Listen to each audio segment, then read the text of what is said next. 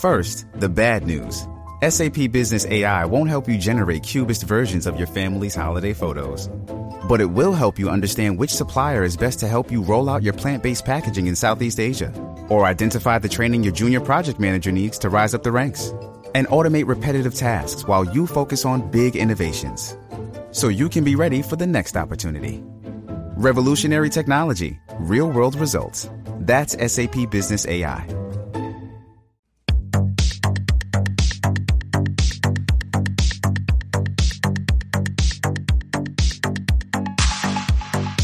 Welcome to the RuPaul's Drag Race Recap Show for Season 13, Episode 8, titled Social Media The Unverified Rusical.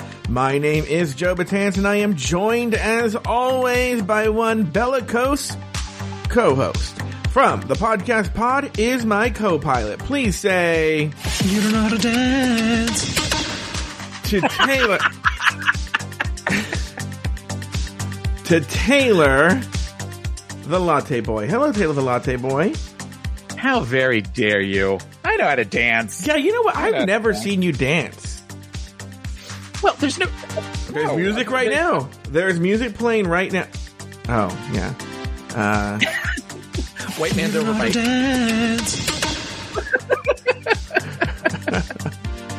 uh, just really quickly, let's get this out of the way. We just had a very interesting conversation about what a liar Taylor was over at Patreon. We have a segment called Just Between Us Girls. Okay? That no one hears but us. Oh yeah, yeah, yeah, yeah, yeah, yeah. And uh, where we talk about what's going on in our life. It's just us warming up for the show. But people seem to like that. The other last week, you know, someone was like, "We're just between us girls. It's not out." I'm like, "It comes out at Sundays at noon. Calm down, State of Bree." Anyway, uh. anyway, uh, but if you want to hear that, go to patreon.com slash afterthought media and join at the premium level. And you can hear that. By the way, and this is the first time anyone's going to know this, exclusive tier is about to get something very exclusive very, very soon. And it's so good. We've been taping it for a while. And they're going to be so excited. They don't know. I like, I was just saying, I like to do things in secret now. That's what gets my, like, adrenaline going now is knowing there's secret shows that are dropping. flowing? Yeah, yeah, there's Yeah. secret shows that are going to drop.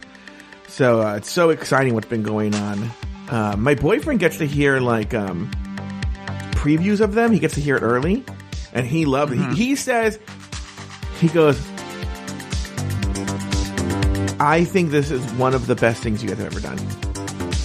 I don't even know what it is. Yeah, exactly. He says it might be just as good as when you and Taylor did season six.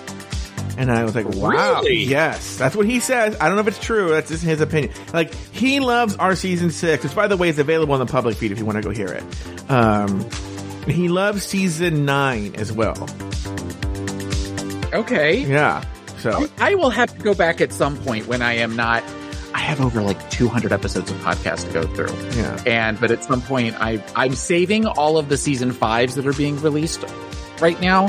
And at some point, I will have to go back and listen to all the old seasons, like All Stars Two. I thought was a good season Yeah, for us. and Uh-huh. Nine and everything. So yeah, that'll that'll have to be fun. That's the beauty of podcasts, is you go back and listen to stuff as many times as you like. All right, enough, Taylor. Patreon.com slash afterthought media.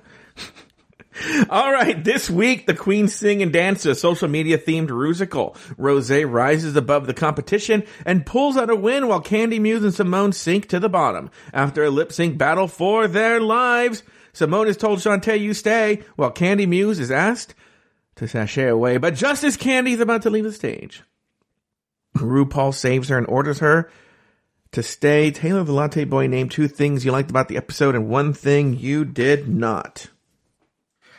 Well, let's see. Um, two things that I liked about the episode was, excuse me, I I liked the segment with Anne Hathaway. I thought that was fun. I thought that was an interesting way to do that, and also something that I would like to see them do with other celebrities in the future. Um, whether You know who I'd like we go see? back to I like to see the uh, Lisa Kudrow or Nancy Pelosi or Moby.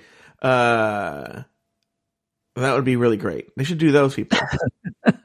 okay, but th- this was a little different in which they all got to have quality time with her and they all got to ask questions. Yeah. And I get that she wasn't able, she had to come in remotely because of COVID and everything. But if they did something like that where it made sense versus just Nancy Pelosi, like thanking the queens for being there and then looking like she didn't know where she was or, you know, Lisa Kudrow, Kudrow coming in and just doing the hello, hello, hello. That's, that was dumb. That didn't make any sense. This to me made sense. She gave them information, particularly that Denali was able to use to have what was obviously a very successful performance in the Rusical.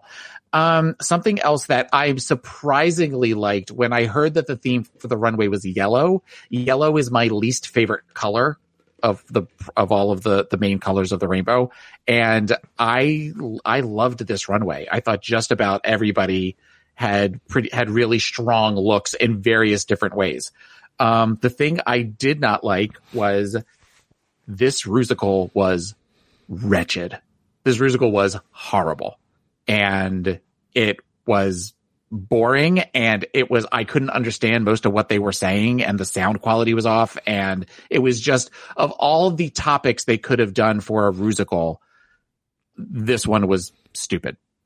What about you? Two things I liked. One, as I've made known before, so maybe I'm cheating by saying I like this. I love this Jamal Sims as a coach, Mhm. as a guest judge. I think he is so good, right? I love Jamal Sims. Okay, great, Yeah. great, fantastic. I've said it before. I'll say it again. It should always be Jamal Sims. Okay. Yeah, and I I feel like the comment that who was it that talked about was that that talked about the fact that they did as well as they did because Jamal was such a great instructor. Yeah, they said about, and, and they actually they talked about how like when you couldn't do things, he would find a way to. I don't remember who it was, but Yes. yes, uh huh. I I feel like that might have been shade towards he who is not named. Well, he's not named because you have to be out of here at one, and I would go on a forty-five minute rant about this Todrick Hall and what a horrible human being he is.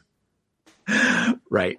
I will say okay, uh, real quick. hmm Uh Tappy, my co-host on Pod is my co-pilot, was looking to get a cameo for her daughter for her birthday, and it was between um, Miss J from uh, America's Next Top Model, and she's like, "I'm thinking about either getting him or Todrick Hall," and I went, "No, do not give Todrick Hall money." And I explained all of the situation to her, and she was like, "Thank you for letting me know that." So we we saved we saved uh, Todrick Hall from getting a little bit of the of some podcasting coin. Here's my question: Why would anyone ever want a cameo from Todrick Hall?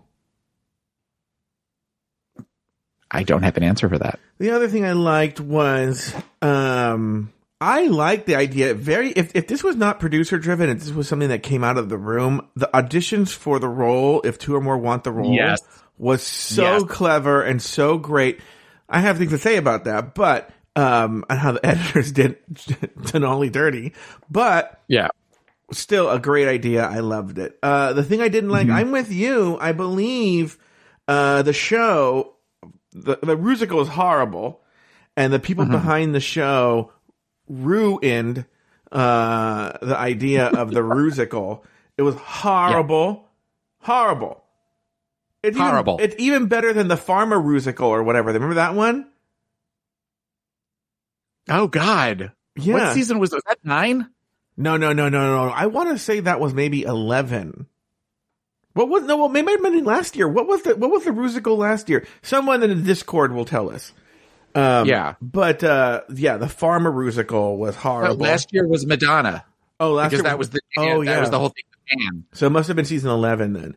Uh, That- a horrible musical about farm like pharmacy, which is so funny because now maybe they were saving this for UK or something like that. Don't you think they would have done like Prince Harry and Meghan leaving the royal family or something, or like what kind of? I like it when they celebrity dramas are okay or icons is, is fine. Like I would have loved to have seen a Dolly Parton the musical. That's exactly what I was thinking. But I but I feel like they used that for the celebrity uh drag race where they did that they did that thing with like the one where Vanessa Williams was her in nine to five or whatever. Oh yeah, uh huh. so that but I was I was sitting here thinking before like who else could they do? What gay icon could they do that they could do a rusical about? hmm that is still a celebration of like you know you could do Judy Garland, but that would get real dark real fast. Yeah. But I mean, doing something like But if know, I did Judy Garland, if I did Judy Garland have Jinkx's um, guy come on and say he killed her. Remember season five? Oh, oh, I think I killed Judy Garland.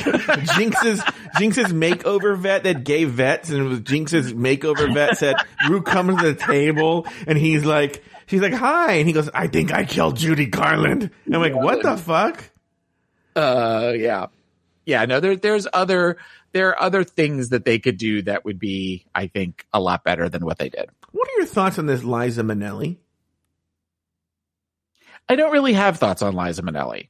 I, I mean, I know that she's around. I know that she's talented. I know that she's beloved, but I don't, I don't know that I've ever really heard a full Liza Minnelli song. I don't know that I've, uh, the, I, the only movies that I've ever seen her in are the Arthur movies with Dudley Moore. Yeah. Um, but I'm not necessarily. I, I get that she has kind of become a caricature of herself, and even that the original Liza Minnelli was sort of a caricature of her mother. But um, I- I asked this because you know, gay people we get to choose our icons, Uh-huh. and uh, I feel that we choose icons on different criteria. Okay, Taylor keeps looking at the clock. I keep seeing him. We're gonna no, get out by looking, one. I'm looking at the. I am looking at the Discord. I have the Discord up on one computer, and I have the I have my laptop where I'm looking at you. And Humble Pie is posting pictures of Liza Minnelli. okay, he, Liza Minnelli lies. I'm a, I'm a grown ass woman. yeah. If I want to look at a watch, I can look at a watch. I said what I said. anyway, so don't try it, little girl.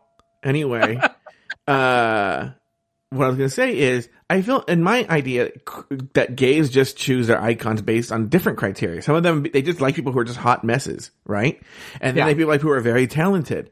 And so I hmm. that's why I think Judy Garland is one of the most ultimate icons because she's a fucking train wreck of a mess, but she's also very talented. But I had always assumed, based on my personal opinion, that Liza Minnelli, though she was her daughter, was more iconic because she was just a, a fucking crazy ass mess. But my Yeah. boyfriend, who's just discovered Liza Minnelli, he thinks she's very talented and a very good singer, and he's in love with her. And I'm like, I just, I'm making a face of like shock, you know, like I'm, I, I, in, I, I, I, could- I look, we look at the same performance and I see a mess. I see a, oh my God, look at this crazy person flouncing all over the stage. And he's like, she's iconic. And I was like, oh, well, okay. Well, there you go. Well, but I, I- Humble Pie in the chat room just asked if I've seen Arrested Development. Yes, I have seen Arrested Development as well. I loved her So- development. yeah, I- but she's but she's great in that. But I think that the reason that she's as great as that is because she's kind of leaning into the mess. And the writers are writing for it.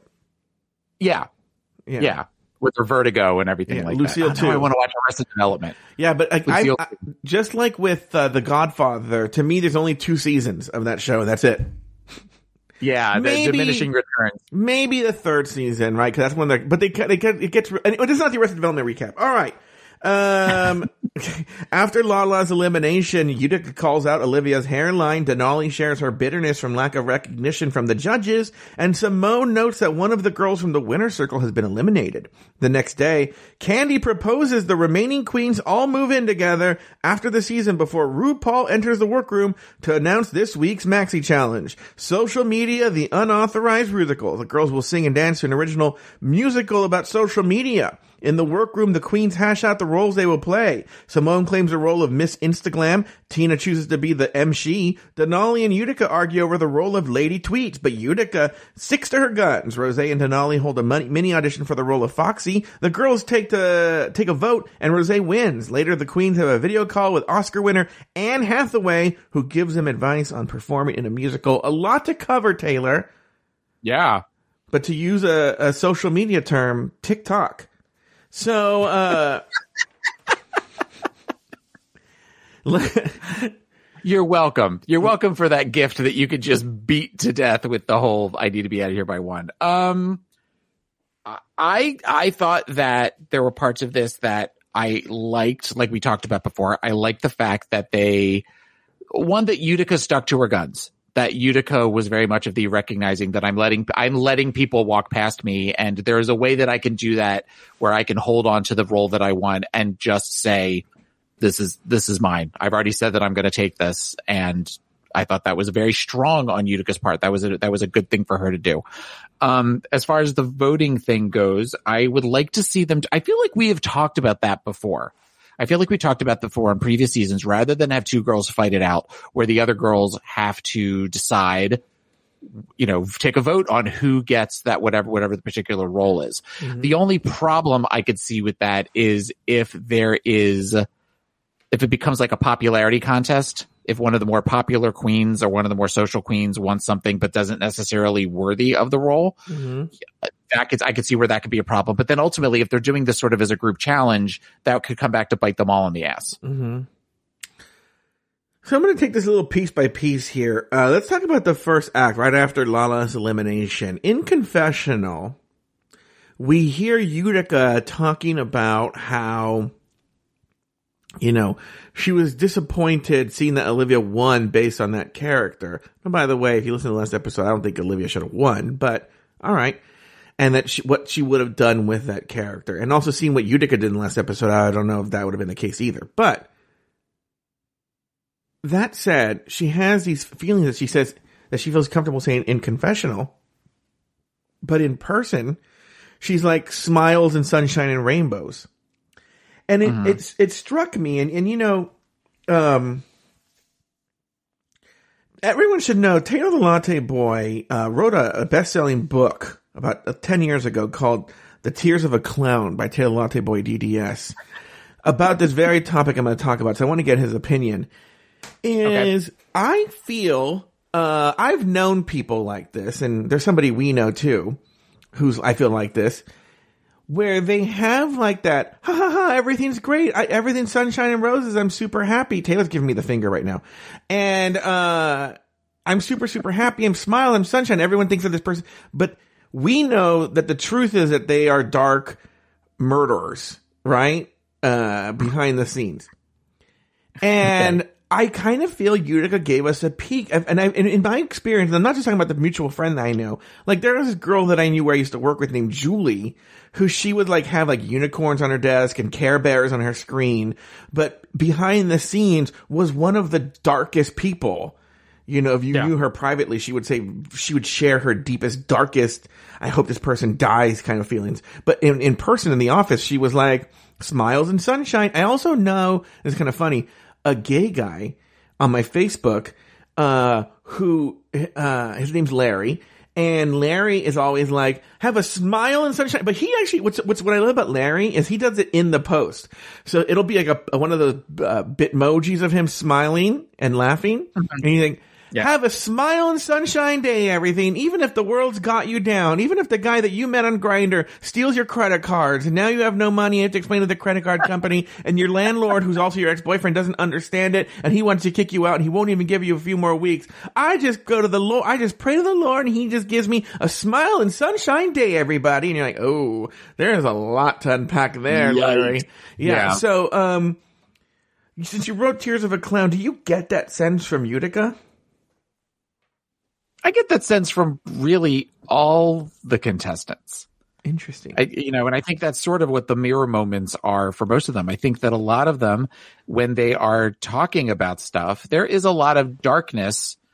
You know, I think with entertainers, I think the reason that all entertainers entertain is because they are trying to unleash something or they are trying to make the world a positive place because of the negativity that they've had. Mm-hmm. Um, whatever that experience is. And, you know, I mean, a perfect example would be you look at a lot of comedians.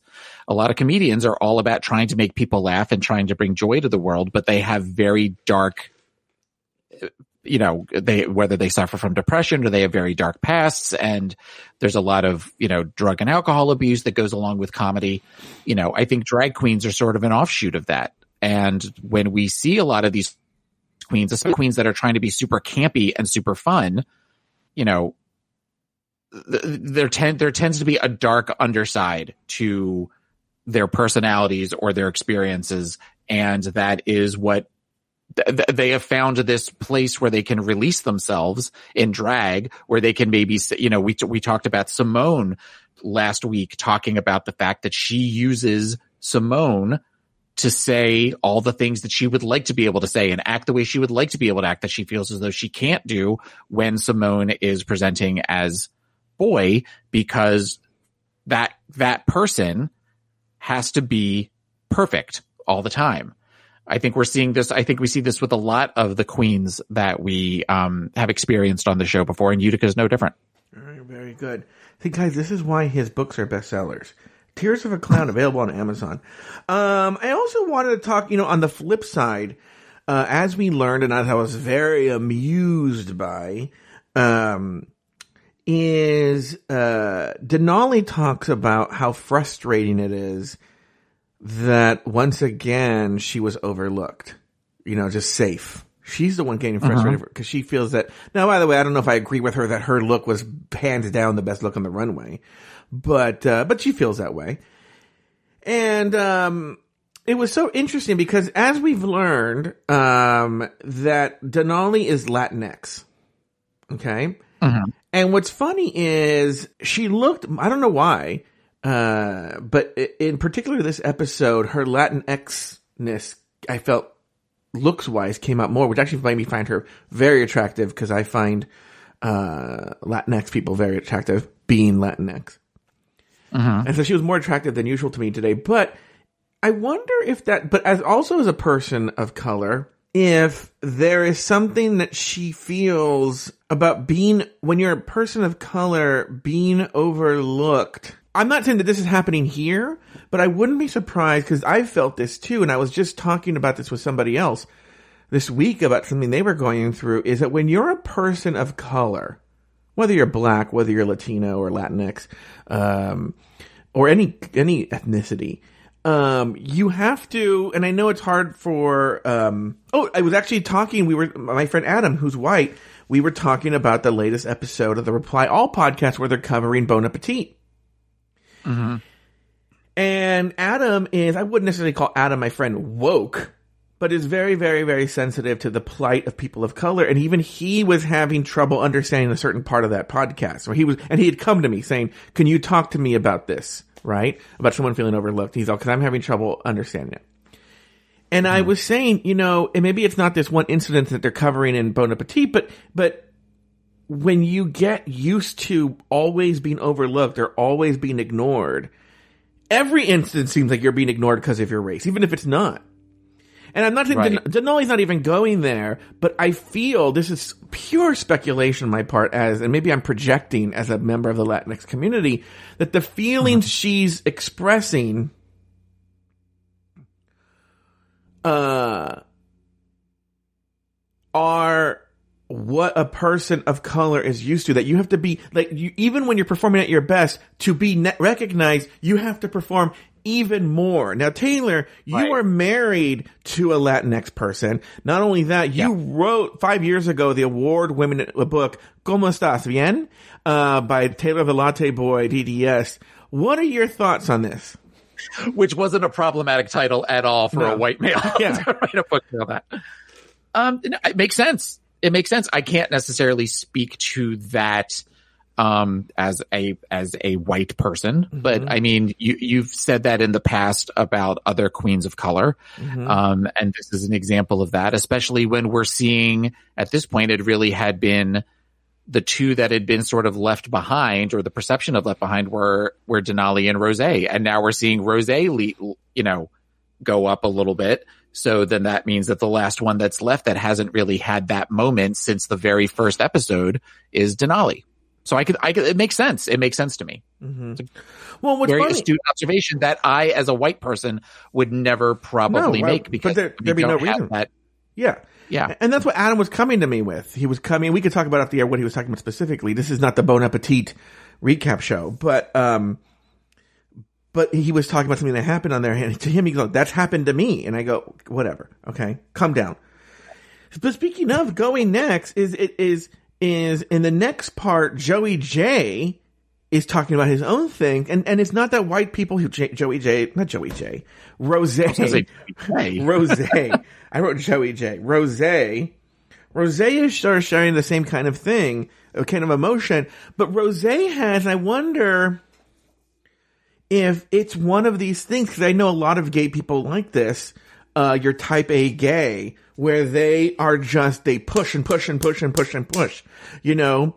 Um, they, they're, they're, they're never good enough. They're, and, and there's somebody we know who I feel has that, who's a type A gay like that. But, um, uh, but they just keep going because I feel, and this, this, is where you can talk about it, just because not because you're a therapist, but but also because you wrote the book "Look at Me, Mommy" uh, by Taylor the Latte Boy DDS. but do you think, as a childhood, that they, they want to be like they they didn't get enough parental attention, or or what? Or, but why do specifically gay people have this?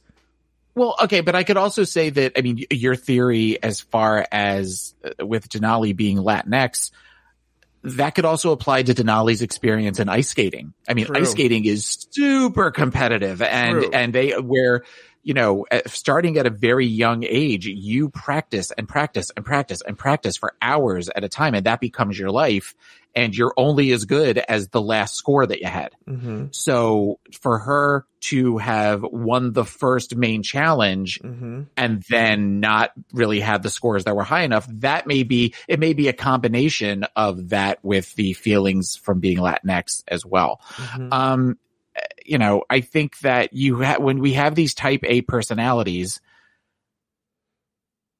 that you know everything has to be everything has to go the way that it's supposed to go because it didn't go that way before. Mm-hmm. Does that make sense? Where you know, growing up, maybe we we didn't get the life that we wanted to, or we started off like Rose did, where Rose explained that the singing started at a very early age, and his his Rose's parents got him enrolled in various schools and stuff, and that eventually he became Rose. Um, you know, that's another world, the competitive world of theater and, you know, the arts. You're talking about two, two people that it sounds like from a very young age have been go, go, go all the time. So it makes sense that that has been bred into them to where I have to be at the top of the game. I have to get the starring role. I have to win the particular challenge, whether it's mini or maxi. And eventually I have to be the one. I have to, not I want to. I have to be the one who wins season 13. Mm-hmm. But it's not any kind of parental lack. Like I want, maybe with ice skating, I want. There's this love that I'm that, that there's a lack. I need maybe coach's love or daddy's love or mommy's love. I have to keep yeah, going, going, going, yeah, going. That's what I meant.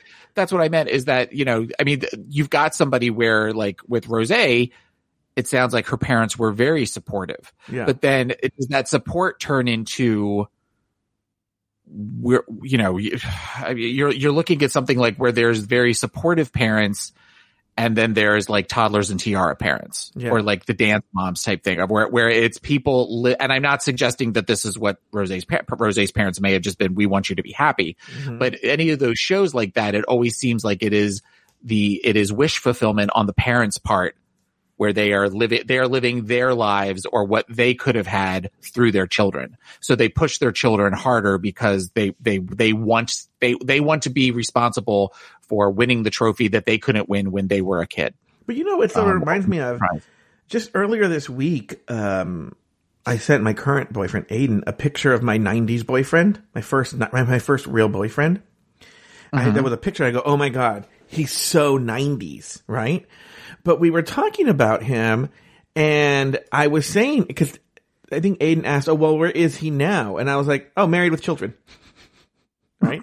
But he was one of these type A gays, even then, where he was um like I remember when we talked about it and, and, and when not, we, we weren't break, we hadn't broken up, but it just came up in a conversation where I think he had talked about he didn't think he could ever be with a, a man forever. And I, and when I asked, he was, uh, it doesn't, it doesn't fit into my plan. My plan yeah. is to be married with children. And I wonder if, um, uh, that doesn't fit in his plan. I'm going to put the picture, I'm not going to put the picture in Discord, but I'll put it in the little Hangouts there thing version. Oh, okay, okay, yeah, yeah. cute. Yeah, yeah, but so, but, but it, it didn't. So, like I said, it didn't fit into his plan. So that's why that's why we broke up. Like literally, when he, um, he was going to junior college and we dated. When he got into UCLA, um, that was it.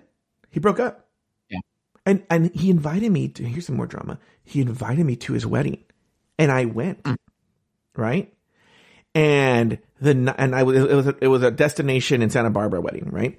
This isn't really a destination, but whatever. So then at the hotel, we all in the same hotel. He came to my room the night before the wedding.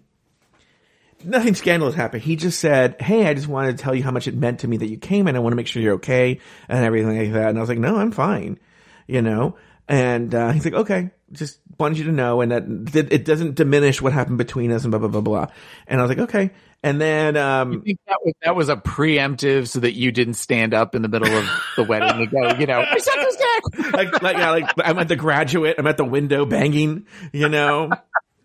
um, and so, uh, anyway, um, uh, what's so funny is at the wedding, his bro, uh, let me rephrase it. Not, it really is. It- fucked his brother. no, no, it's, it's, actually, it's actually not his brother. It's his cousin. It's his cousin. His cousin, who's a professional dancer, right? Uh huh. had a conversation with me where he said, uh, I'm, he's straight. I believe. My years later, he's never, but he was like, I really, cause in the field that I work in, it, it's the thing is to be gay. He's like, I wish I was gay. My life would be so much easier if I were gay. He's like, I tried and I tried, but I just, it's just not for me. And I was like, you can try one more time. I was know? going to say, yeah, but he didn't. Stupid. if only there was someone who could convince me. Yeah. If only there was somebody here at this wedding Yeah. table that I could try to be gay with. Yeah. If only there was somebody who would follow me over to the to the closet. Yeah, no, we're all in the, we all have a hotel room. Oh, I dropped my key card. A- anyway, I uh, dropped the key card to room 423. well, yeah, he didn't, he didn't take me up on it. Um, all right. Um, there's another part too where RuPaul says, well, you know, we take the phones away from you so you're focused on the competition. I'm like, no, it's not. You take their phones away so they're not on social media telling everyone what happened on the show. Right. Stupid lie that they tell on the show. They take their phones away so they can focus on the competition. Um, also later, um, Utica stands up for herself and claims what she wants, which you, which you complimented her on. And very, I'm very proud that she did that. Um, I want to go back to this Denali. Uh, there's a lot of Joe telling old stories. She looks more Latin, but she also reminds me of. I would say this is my first when I was I was very little, uh, maybe like less than ten, older than five, right, somewhere in that area. And my Elementary school age. yeah, my brother, my brother, my dad has two brothers who are not a lot younger than him, but like when I was five, he was like twenty, right? So like fifteen or sixteen years older than me, right? Okay. They're like five or six younger than my dad, six years younger than my dad. So they were like cool to me, right? And um, when I was at my grandma's house, he had a friend because that's where he grew up that lived around the corner, and he would take me there. And uh, this friend looked exactly like Denali. Now when I see Denali, I'm like, oh my god, he looks so much like Tony, right? Who was a Mexican guy, and Tony would wear these like no underwear, loose sweatpants, and he would. I, even as a kid, I noticed that his schlong was just hanging out, and I was just like, you know, like, I mean, I still distinctly remember just, and I'm eye level with it. Is made is the one where the girl, the babysitter's getting out of the car and Homer Simpson finds the gummy. Yeah, exactly. Yeah, that's exactly what. I, and again, like yeah. So uh there's that, and then finally, Anne. Ha- so Denali was bringing. Maybe that's why I'm so into Denali. That she was bringing back some very nascent memories for me as a young gay. And then finally, Early developmental stuff. yeah, let's actually get to Anne Hathaway. And this this pre this predates Drag Race or anything like that. I hate Anne Hathaway. I knew you were going to say that last night. I feel like there's been some backlash for Anne. Like she was really beloved and then something happened and I like, is, is, isn't she like supposedly a nightmare? So like on set? I've never heard that. I think she's nice. And- And that, that's the, the, the, uh, the thing I was going to say is she's talked about this too. There have been articles written about this, about the unfounded hatred for Anne Hathaway, and she knows about it. And she's, I think it's bothered her. I don't know what it is. This is something I've also talked about my boyfriend because my boyfriend loves Anne Hathaway. I'm like, I don't know what it is. I do not blame Anne Hathaway for this. This is the one thing I will say. It's not like Todrick or, um, who's that horrible, um, you know who all the people I hate, right? Where they have I have reason to hate them. I have no reason to hate Anne Hathaway. There's just something about her stupid face that I just hate her. I hate her. I can't anything she's in. I I mean I did like Devil Wears Prada, but that's because the character was so her, you know. Um, but uh, but I like Meryl. She always seems to play the same character though. Like that is sort of where she's always, I'm plucky and I'm, you know, trying to get, like that's Amy Adams to me. I, Amy, anything Amy Adams is in, oh, she just strikes me as someone who's constantly, where at some point they'll do a close up of where her lip will be quivering. Like yeah, that, but- that's just any, any Amy. So I just have gotten to where if a movie has Amy Adams in it, I'm kind of like, nope. Here's the deal. Amy Adams doesn't bother me. Amy Adams doesn't bother me. There's so, like I just saw there was a talk show clip of her recently, Anne Hathaway, saying that no one calls her Anne in real life. That's just her, you know, mm-hmm. that's the name she uses. They call her Annie. And I was just like, ugh. Man, what a dumb, innocuous story to be mad about, right? And I was just like, ugh, shut up, Anne Hathaway. This sounds more about you than Anne Hathaway. I know. I'm I'm acknowledging that. I'm acknowledging this is about me. What am I bringing to the table? Okay, so then if you had Anne Hathaway in front of you, what would you say to her? to try to, to try to hit not what horrible things would you say at her, no. but what would you say to try to try to connect with Anne Hathaway on a I'd be level? polite to her, and I'm sure that if I met her, I would like her. I'd be polite, you know. Look, here's the deal. I I didn't think you'd walk up to her at a Starbucks and go, fuck you, Anne Hathaway. I, mean, I don't think that would be what would happen. But you know, I mean, if this is something where you recognize this is about you and not about her, Luke just said, Luke in the chat room just said he can't stand Matthew McConaughey. And I feel the way about Matthew McConaughey that you feel about Anne Hathaway. You know what? I've been wanting to do this, which you hate, Taylor. When I think there's a podcast that we like that does. Oh no, it's uh, that uh, YouTube guy that um, um, the Animal Kingdom guy that I like that you don't like? Mayor Animal Mori. Uh, yeah. Animal Crossing. Animal Crossing. So when I say Animal Kingdom, oh, Animal Crossing guy. Mm-hmm. But he does a Hi thing. guys. Hi guys, it's me. Um, hey YouTube. Hi, it's me. Anyway, um, what I'm saying is, hey, if you're listening, uh, why don't you tweet us? At us at uh, Drag Race Recap on Twitter and tell us what celebrities you just can't stand on there. By the way, don't put at Joe Betance all right. You can put at Taylor the Latte Boy though. Okay. Um, PIMC Taylor. Oh yeah. Uh, you you can tag me that PIMC Taylor with the, with the actors or actresses that you can't stand for no good goddamn no, no. reason. The joke I was making that they would say me. Oh. um, but uh, yeah, and do it in the Discord too. In the Discord, put the actors or actresses that you just don't like for any good goddamn reason. Anne Hathaway is probably number one for me. Matthew McConaughey is probably Matthew McConaughey just looks like he smells like armpit. Like that's that that's just anytime I see him, he just looks like he smells. Okay. Uh hit the hashtag. What would the hashtag be, Taylor? No, just add us at Drag Race Recap at Joe Betance at PIMC Taylor. All right, Taylor. Yeah. On that note, why don't we take a break? And when we come back, we're going to get into the rest of the show.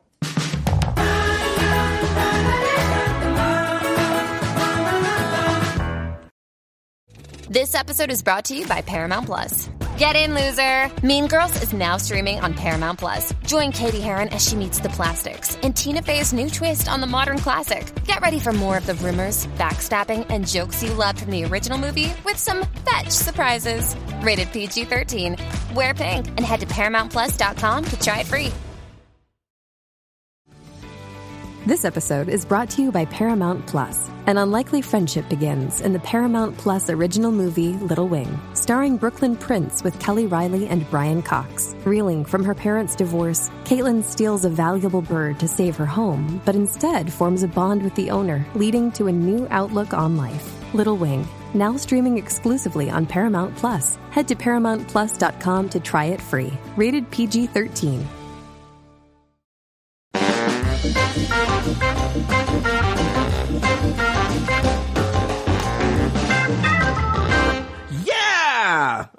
the girls get together and record their vocals with Michelle Visage. Tina sings with a lot of vibrato. Olivia impresses Michelle with her melisma. Simone finds it hard to say ogle and Kandy acknowledges her lisp. Let's just stop right here and just talk a little bit about this. Did you have anything big to say about the recording session? Uh, no, it seemed very subdued. Mm-hmm. there wasn't re- it, it was the stuff that we've seen before a girl can't pronounce a word um somebody who they didn't think really necessarily had the chops did and vice versa. Um i didn't think that michelle was particularly todricky No, she wasn't. you know she she seemed but i think that also speaks to you recognizing some of the backlash for when she's really lashed out at queens before. So she's sort of taking a step back from that. The guy who produced the musical was just sort of there. I feel like we've seen other ones where they were more involved particularly the i think it's m nex the one that's uh producing a lot of the uk stuff seemed a little more involved than, than this producer did. It was mm, okay Yeah, you know, one of the things I had before, I, I thought a lot about the two things I liked about this episode. And originally what I had was, and I even was going to say, give credit where credit's due. I thought Michelle was a very good vocal coach. And I thought she did a good Yeah. job and she wasn't super negative and she was helpful and friendly. It, I, I think the show is making a concer- is making a concerted effort to be less of a bully and more, uh, at least appear to be more friendly. Uh, Yeah. and I appreciate it. I appreciate. It. I think they, I think they're they're seeing where the fan base is going, and the fan base isn't really liking that anymore, and they're trying to be nicer to the queens. And I thought that was good. Um, all right, for the choreography next, the girls work with Jamal Sims on the choreography. Olivia makes sure Jamal knows she can move. Simone gets stuck. Utica gives away her shot. Kandy delivers low energy. Rose slays. Meanwhile, Gottmik circles to keep up with Denali. Anything you want to say about the choreography? Um, again, we've seen this before. Que- Queens, a queen really kind of goes where they immediately know that they're doing really well. There's another one that there's the awkwardness. Um, th- there is the ones that look like they're going to struggle, and then uh, you know Gottmik was somebody who they were talking about that that Gottmik couldn't keep up with Denali's energy, but then they ended up being where they did great in the musical. You know, they they show us this. I was listening to another episode. Um, I, I was looking at an episode of another Drag Race podcast where What? they know a lot of What? stuff. I know. I'm What not going to say who. I'm not going to say who, but they talk about the fact that they're only really given like where the choreographers show them something one time and then they go, okay, do it. So there is a lot of that. Oh, they so that way they get that awkwardness on tape, and then they end up rehearsing for like a day or two prior before. They usually they usually do the choreography day right before they have like a weekend for the crew, so they have like Right. a few days to then actually practice it. Yeah. So, but they don't they don't tell us that. They make it look like. Mm-hmm. They, they, you know, they, they, uh, they rehearse one day or they get, they get the choreography one day and then a couple hours later they're expected to know Yeah. everything. Yeah, yeah, yeah. Not you know, and and I'm saying this as a compliment. Not really much to say about these recording sessions of the choreography. I think what they showed us was a fair representation of what we saw in terms of reality shows. Uh, it wasn't Right. like over like again, it wasn't Todrick being a total fucking asshole to the girls like he is and all that stuff. All right, it's elimination day and the queens get ready for the runway. Simone feels insecure. Kandy gives her two cents on social media. Tina reveals her Graham Norton relationship and Denali admits she has crushes on animated characters. Now there is a lot to unpack here. Yes. What were your, let's talk about it. I know there's some obvious things we need to talk about, but, um, what, what do you have to say about this elimination day? Well, I know that um, at, at one point when Kandy referred to herself as Fat Aja, mm-hmm. you immediately came to mind because mm-hmm. I know that you had referred to Kandy as Fat Aja before. Mm-hmm. So um, that that was something that I social media is. I figured we would talk about just social media in general. and Sure. what a blessing and curse social media is. You know, it's become something where in the beginning it was a lot of fun. And I remember first getting, I remember MySpace and having a MySpace account and connecting with, you know, friends and who made it to your top eight and, and that sort of thing. And then over time, there is a lot of ugliness to social media and there is a lot of uh, drama. I see so much drama with adults in in my practice with clients who talk about, and then this one said this to me on Facebook, and then he and I got into a fight and all this sort of stuff.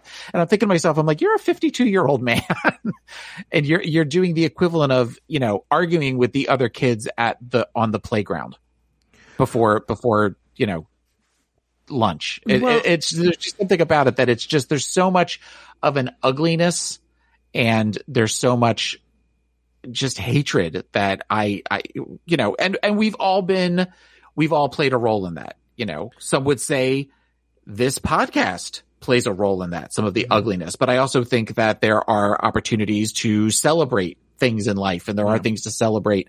There are ways that we can kind of show what works in the world and, and it's, it's definitely a double edged sword. You know, uh, it's funny that, uh, that you bring this up because everyone should know about a decade ago, Taylor wrote the book, My Space or Yours, uh, the top eight rules for, uh, the older generation with the younger technology. And it's so funny how prescient that book was, Taylor Latte Boy DDS, because you. you know I get to see firsthand my parents' relationship with social media and particularly Facebook. And it's funny mm-hmm. how you know ten years ago the roles were reversed, and the older parents like, "What's with this Facebook?" and the kids were just you know type type, typing away at the, at the at the dinner table. And my mom has a very unhealthy relationship with social media where herself, and especially I think amplified by the pandemic, because that's now her connection to the outside world, where right. a lot of her self worth comes from what her friends think about whatever dinner she made or what comment she made. And I, it's weird. My parents, well, what's funny is they're even less savvy than, than young people because I feel the younger people now have, I guess, a healthier relationship with social media than people might think, in that they know what the, everything they're seeing isn't reality. They can take or leave. Like the kids don't use Facebook anymore; it's all old people now. And right. uh, but where my mom believes everything she sees on Facebook, she mm-hmm. buys into that as being the reality and and a, and a picture of their life, and um, it's very very difficult, very very very difficult uh, I yesterday told my mom, we, uh, I was the parent, right? Because she was on Facebook the entire time while we are eating dinner, and I had to say, like, "Are we going to have to get the scene where we're at no screen to the t- at the dinner table?" And she got really upset. Mm-hmm. Don't take away her Facebook. You know, we're in the Catholic season, in the Christian season of Lent, and Catholics often give something up. I had recommended social media, and she was absolutely no, absolutely not. Yeah because that's her. Well, that's I mean, they, there have been there have been studies on just that emotional release of serotonin that you get from when you when you open and you see likes, and you know whether it's a picture on Facebook or it's a comment or something on Instagram, and it becomes very easy to become addicted to that and to be constantly refreshing and constantly looking to make sure that you get likes. So that's something where your mom posts a picture, you know, of something that she cooked and she may get I don't know how many likes. Imagine what that's like for someone whose livelihood depends on likes, like some of the social media queens or even the queens who are, you know, performing, but they have to advertise and they advertise on Facebook that they're going to be at this particular club or this mm-hmm. particular bar on this mm-hmm. one night and how it becomes such an immerse, uh, such an important part of their career. It's, it's scary to think what it has done to us as a community and as a country you know, and it's just been, like you said, like what you're talking about with your mom is exacerbated by the fact that for some of us, that is our only connection to the outside world. I mean, mm-hmm. your mom doesn't necessarily leave the house at all anymore. Mm-hmm. So she has become where the only way that she really connects with people is through these comments. Mm-hmm. So it makes sense that if a friend of hers is saying something to her or posting a picture, one, they're showing the best case scenario. They're showing, you know, they're showing the best angle of whatever she cooked or the best, mm-hmm. you know, she took 15 pictures of a, of a grandchild, but she's only going to post the one that is the best. You know, something that I say to clients all the time. So if she's seeing other things, whether it's about politics or whether it's about, you know, whatever, well, if all these other things are true, then this must be true too. You know, and what I've said to clients of mine is nobody ever posts about their upset stomach and the explosive diarrhea they had on Facebook. Yeah. That's, it's always about where we are judging ourselves and we're comparing ourselves to other people who are only posting about the best aspects of their lives and getting tons of likes for it. So if the stuff that I'm doing doesn't get as many likes as the stuff that you're doing, then I must be doing something wrong, even though I'm do- really doing something right for myself yeah. and don't necessarily have to share it.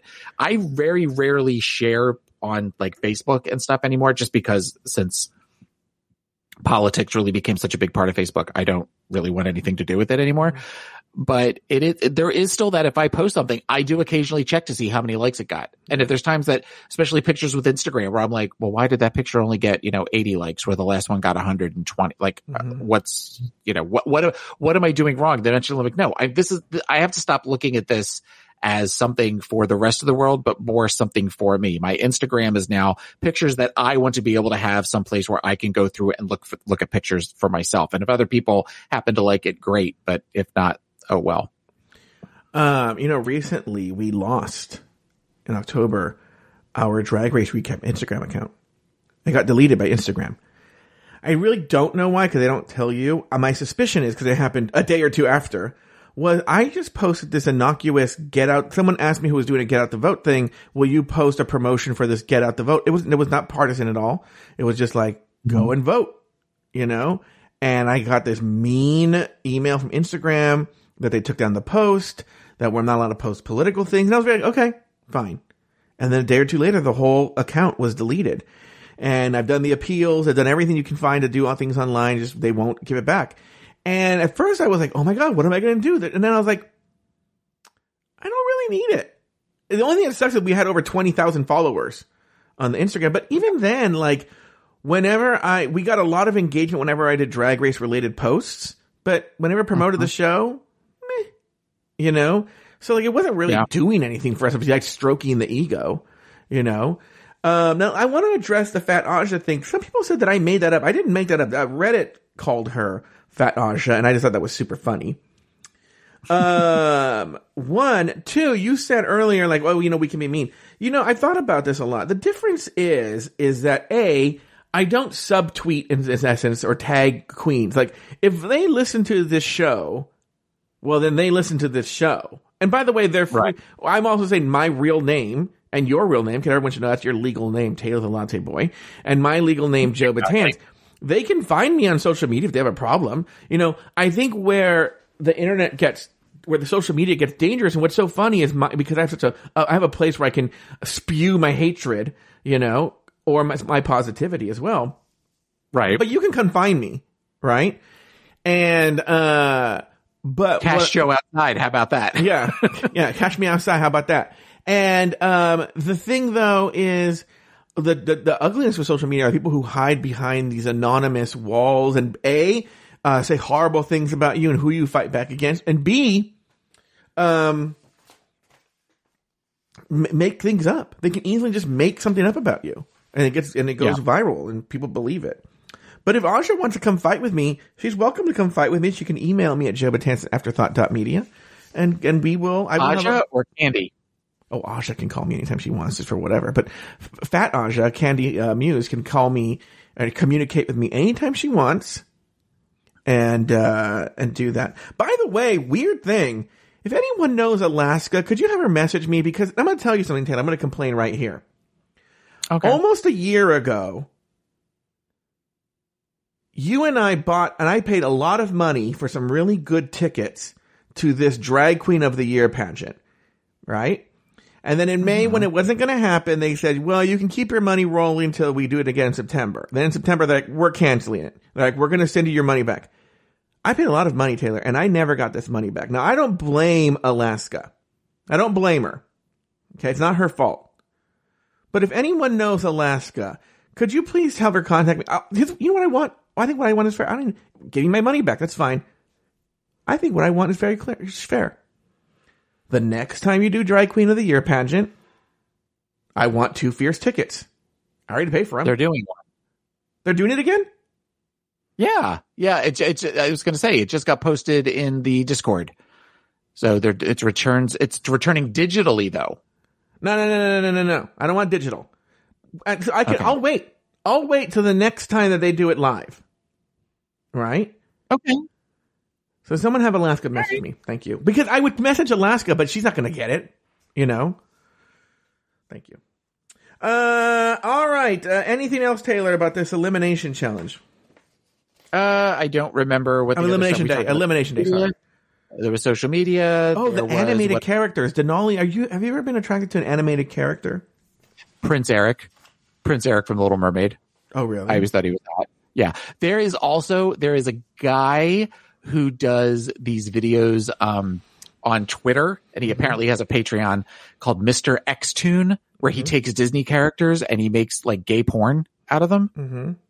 And a couple of those are where I feel weird like watching them because I'm like they're actually kind of hot. But Mhm. it's the, the he did one with uh Kristoff and uh Flynn Rider, Mm-hmm. and one that he's done recently is Tarzan and Milo from Atlantis, and he did one of the older brother from Big Hero Six, uh, like jerking off. Oh, like, but he makes these, they look like Disney. There, he, it's Mr. X Tune on Twitter, and he does a bunch of these videos where he'll post post little like segments of them, and they're uh, they're wow. Yeah. he did one also of Hercules and Aladdin together. It's so, So, funny. it- um, there's somebody I know. I don't know if he wants his name out there or anything like that. Who's you know, as we you know, anyone who's on Patreon knows who I'm talking about. Who's into the animated character thing too, and so I didn't get a chance to ask permission whether I could talk about it. So I won't say who it is.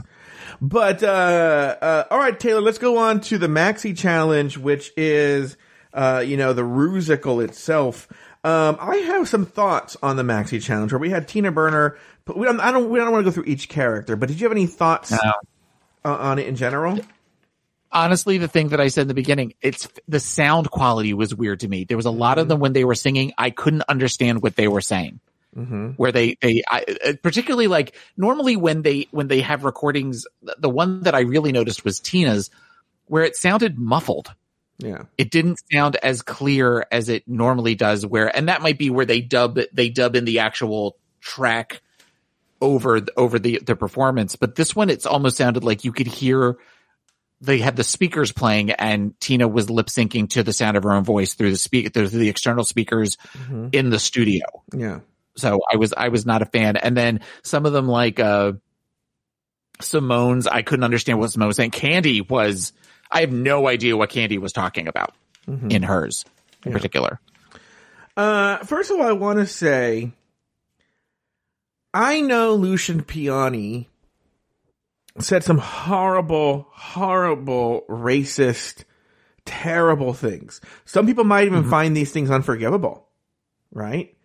Uh, from what I've heard, I don't know that, that Lucian's been laying low and, but he went through rehab and is on a, on a path of sobriety and let's all hope him, wish him the best, you know? Absolutely. and perhaps World of Wonder just doesn't want to um, have anything to do with him anymore, which is their prerogative. But man, never, I think I've said this before, have I felt the loss of Lucian Piane more than this week's episode. The music was horrible. It was not even like, I will say this, Lucian was really good at ripping off styles and making them where you could hear it and you would know, oh, he's trying to do this, right? He's making like, uh, uh like uh, Evita. He's doing a take on Evita or something, right? And this musical clearly, and I only know this by the costumes and the chairs, was doing some sort of send up of Chicago slash cabaret of Kander and Ebb Yeah. musicals. Um, but man, the songs were awful. There wasn't one, you couldn't, th- this guy couldn't hum a tune out of anything, right? And Yeah. like, it was just really, really, really bad. And I'm not saying it has to be Lucian Piane. I feel they found someone recently who actually could make hummable tunes. And they, I don't know why they went with these people. It was awful. The songs they wrote were terrible. Uh, literally, your a a first year musical theater composition student could do better than this. Um, Yeah. Also, it's official. Please stop doing the Tuckahoe joke. Okay. I thought of that. I th- when when Tuckahoe University, I groaned. Yeah. It's like, okay, we've seen it for 10 years. the type of shit when when there are those stupid jokes like that. That's where you hear Ru laugh. Yeah. So that's clearly her wheelhouse as far Mm-hmm. as comedy goes, you know. And but it's the same stuff, you know. Where anytime and she does the thing where she like wipes the corners of her mouth, kind of. Yeah. Like, there's just very Well- much where she's not beyond. She, she, she's never really evolved beyond that particular level of comedy. Yeah, but also the writers haven't, and and like I said, I got some inside tea. I don't know who wrote this music. Actually, I don't want to speculate. Anyway, um, by the way, really, really, the editors and the producers and post production, everybody, but the editors in particular, they're not even subtle now, trying to tell us how we're supposed to feel. Like between Right. everything is like if they're smiling, we know that they liked it, and if they're not smiling, then it was terrible. Like Right. Kandy Ho and Kandy Ho, Kandy Muse was terrible. You could tell that. Apart from them showing us the judges being unhappy with Simone, I can't really tell why Simone was any better than Elliot, let's say. Like, Yeah.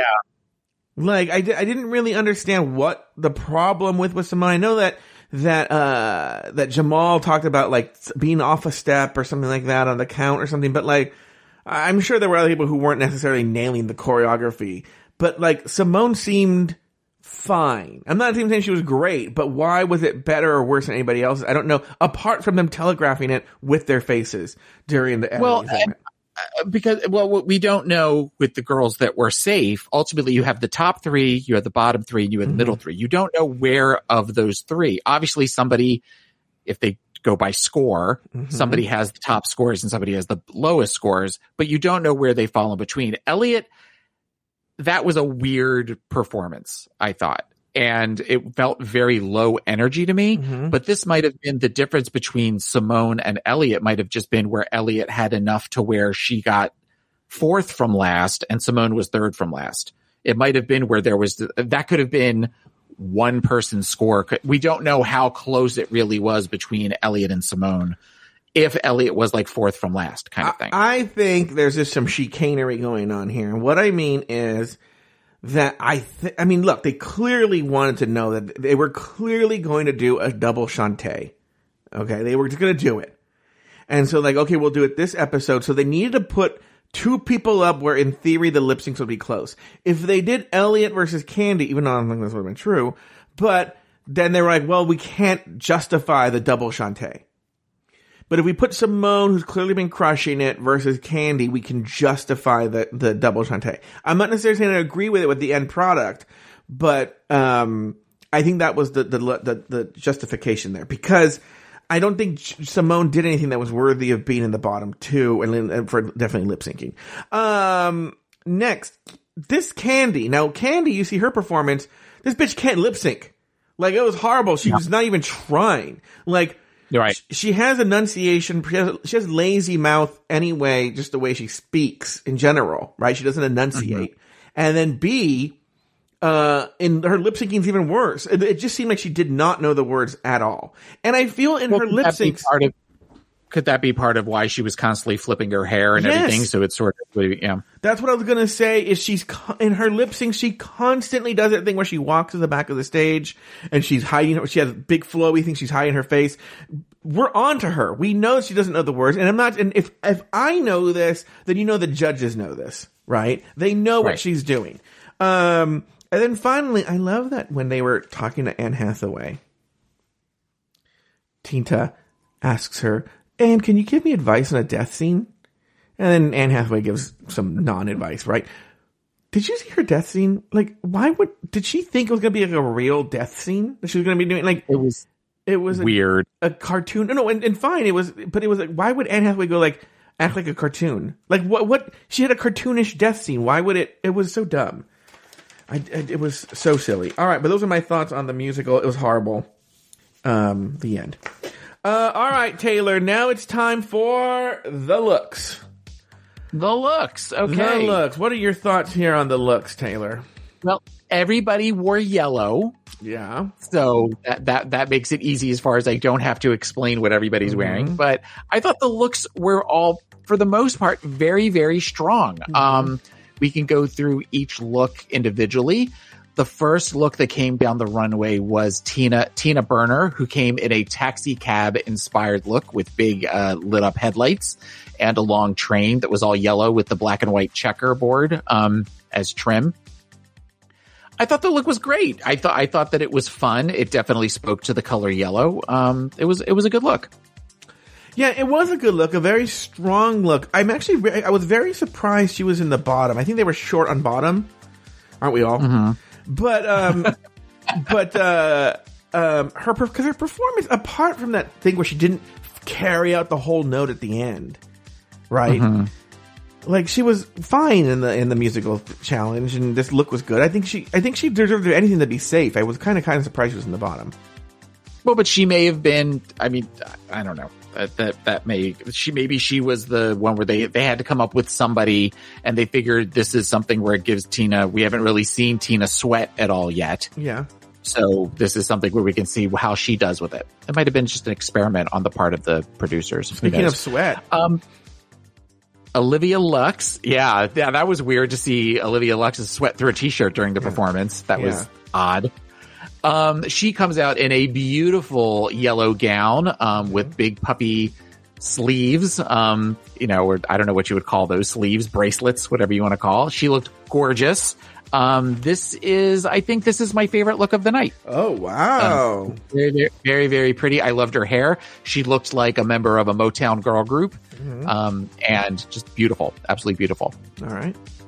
Simone came out in a yellow, uh, I don't know what you would call this. She's Uh, like a fur coat with, uh, thigh high boots and suspenders with leggings, not leggings, but, uh, I don't know what you call them, but, uh, and yellow hair. Uh, this was probably my least favorite look of all the looks. It Oh, looked, really? it read very, it read very boy to me. Um, I think because of the suspenders just kind of covering the nipples and, uh, I, d- I just wasn't a fan of this. I normally love Simone, but this was, this was not a strong look for me as far as I'm concerned.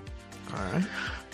So Utica comes out in a 14th century inspired dress with, um, that is all yellow with very with a patchwork skirt and i thought this this was very utica i thought this definitely speaks to her brand while it wasn't necessarily my favorite look i could appreciate that she was doing something different and uh, that there was also other little pops of color everybody else kind of went straight through with the yellow but I see some blacks in there and even a little bit of like red and orange in there. But I, I'm glad to see that she did this. It was it was a great look.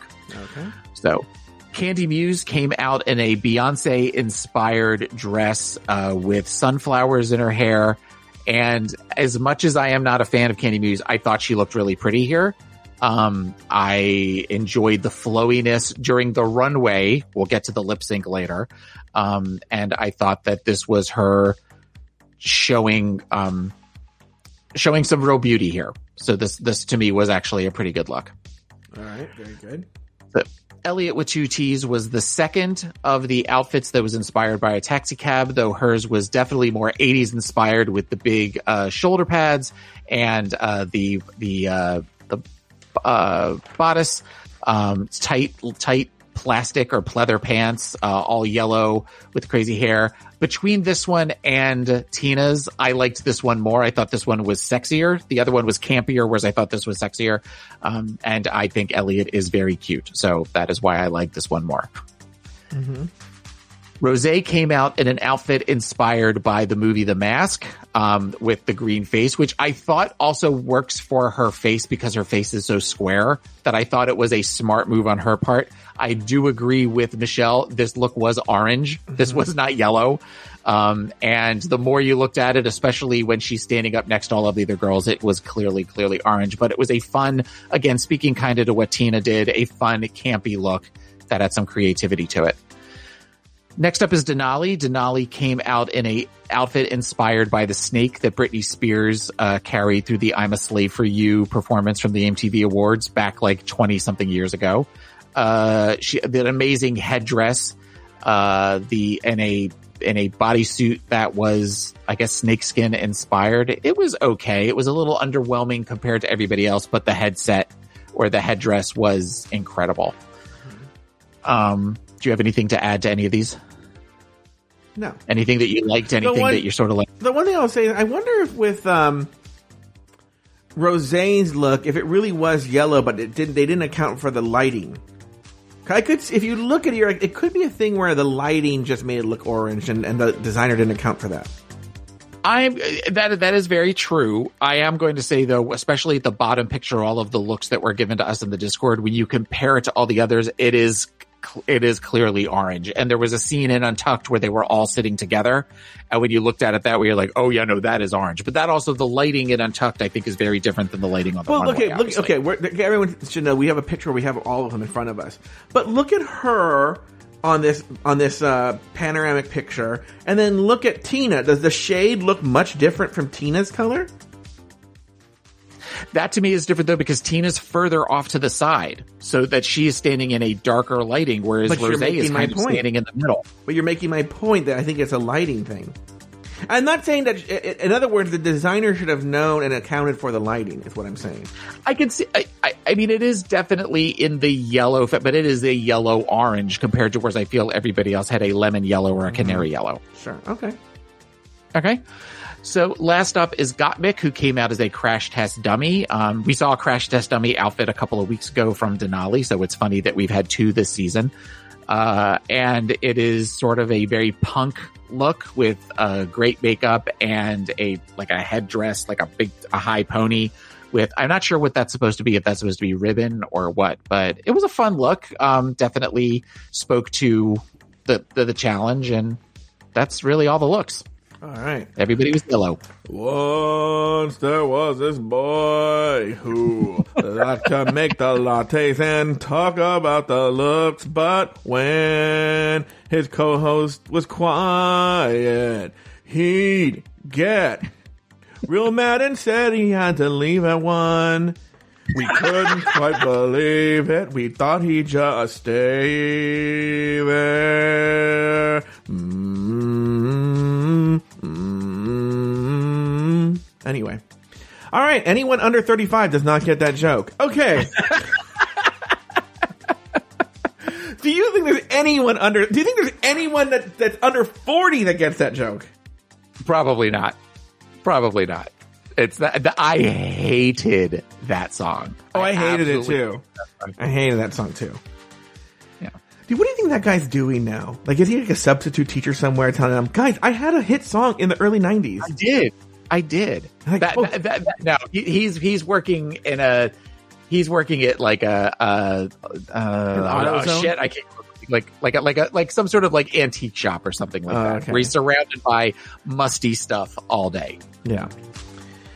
All right. Very good. Well, anyway, Taylor, those are the looks. Oh, looks. The looks. All right, very good. Back on the main stage, Olivia, Utica, and Elliot are safe. Rose wins, and Tina, Kandy, and Simone are in the bottom three. RuPaul lets Tina off the hook, leaving Simone and Kandy in the bottom two, and forced to fight in a lip sync battle for their lives. The song "Boss" by Fifth Harmony. In the end, Simone lives to see another day, while Kandy Muse is asked to sashay away, but just as Kandy is about to reach the exit, RuPaul calls her back and saves her from elimination. Taylor the Latte Boy, any final thoughts on the episode? Is there anything we missed? Anything in your notes that you want to share with us? The lip sync to me Sure.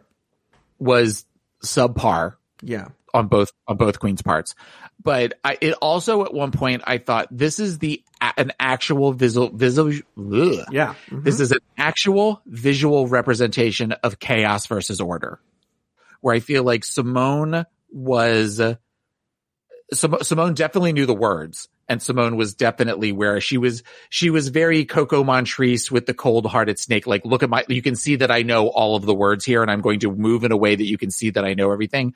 Whereas i felt like kandy was especially with that outfit that she had on she was just all it was it was messy. It was sloppy. It was just like rolling around on the ground and stuff. I i it was it made me uncomfortable there was nothing because we've seen that before with girls where they're they're kind of all over the place but there's something fun to it Mhm. but it was so chaotic and so it, it just i just didn't like it i feel between the two simone even though she was not as all over the place i see where they kept simone initially versus kandy Mhm. What are your thoughts I actually think Simone did very well in this lip sync. I thought it was a very good, passable lip sync. You're right. She knew the words. had her- Passable, yes. Yeah, yeah, yeah, yeah, yeah, yeah. Like, like, look, is it the greatest thing ever? No, look, on Drag Race, I'm, I'm a little behind on Drag Race UK, but I was watching Drag Race UK episode three, and this one girl's like, anyone who comes before me is gonna get uh, eliminated, right? And then she goes home, right? And I was like, Right. but, but what I was thinking about that particular lip sync in episode three, season two, is I'm like, it was a passable lip sync, I'll be honest with you. But I was like, for Drag Race UK, that was the best lip sync, at least so far, that I've ever seen on that show because they're horrible lip syncers, okay?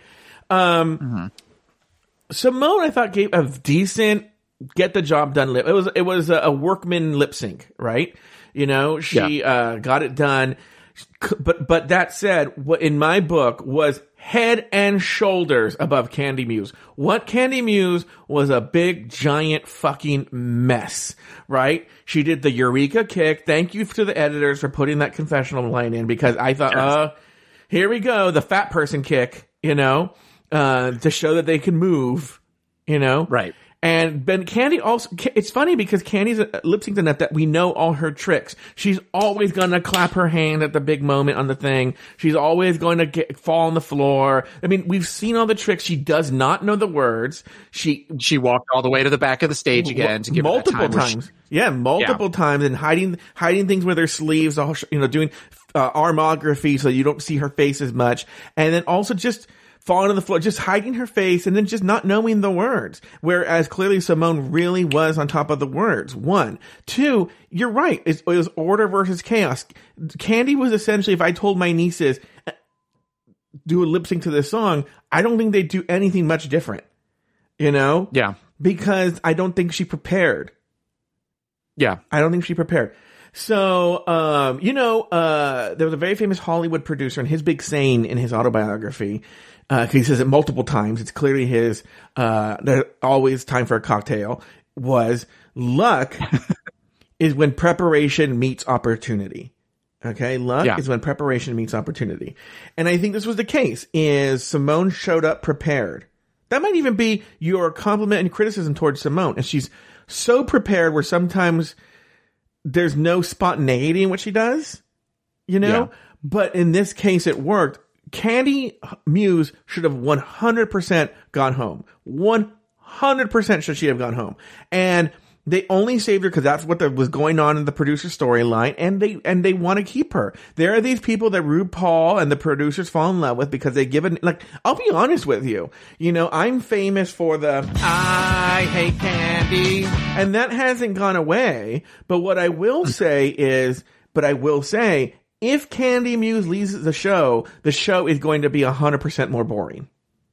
I thought that when they when before she called her back, I thought, well, who's going to be the conflict now? No, Like be- you can see them sort of planting the seed of Rose and Tina because that seems like that was forgotten about from episode one.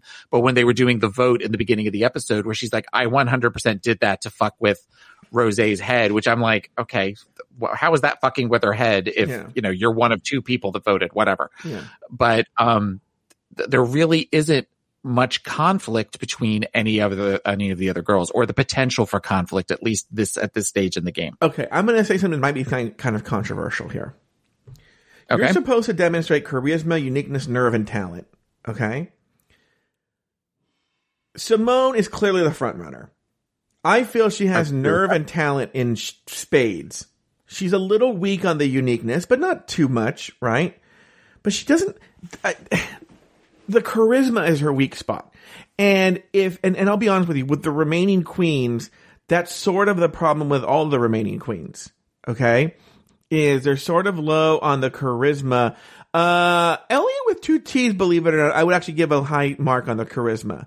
But um on the talent part, No, I so think much okay, but you what? on the talent part not so much but um but but you get rid of kandy muse and that show is going to lose so much in, in in terms of the thrust that the show needs to keep us entertained from a reality show perspective what i'm saying is as an actual contestant simone is amazing as an actual reality show character, not so much. And there's actually very few besides Kandy Muse. In fact, I can't think of any. What other reality show contestants are there on this show? Who is the, um, who's the, tar- don't be tardy to the party? Kim Zolciak, Yeah, where's, where's her? Where's NeNe Leakes? Where's the Countess Luann? We don't have those if you get rid of Kandy Muse. Yeah, no, I, I, I- I think so. I think the closest thing that we had to that, other than Kandy, would be Tamisha, Yes. and yes. she's gone. She's gone. Tami- Tamisha really kind of hit all of the charisma, uniqueness, Yes. nerve, and talent, Yes. particularly on the season. And so, and it is a true loss to us as the viewers Yes. that we don't we don't get to see her continue on on the on this show. Well, no, you know, I'm playing this new game on the New York Times called Tiles, where you have to like Mm-hmm. get rid of it's not I'm explaining it, but the point is you have to think three or four steps ahead and that if you use this then you won't have it in a future thing, right? If you kind of give away this thing and blah blah blah blah. Maybe maybe poker's a little bit like that. And I feel that I don't know anything about things, but the producers played their hand wrong and they bet that Tamisha but when they gave up Tamisha then they lost the ability to use to lose Kandy. Right. So now they're stuck with Kandy for as long as possible, I think, because if they lose her, they're they're fucked. Yeah. You've got another season 12 of where everybody, everybody's walking in nature with children. Yeah. All right. Well, Taylor, you have a hard out in two minutes. So, do you have any other final thoughts before I go? No, not at all. All right. Well, Thank that's going to do it for this week's episode of RuPaul's Drag Race Recap. Be sure to join us next weekend every week as we continue to discuss, dissect, and deconstruct each brand new episode of RuPaul's Drag Race Season 13. So, for Taylor the Latte Boy and myself, Sashay away until next week.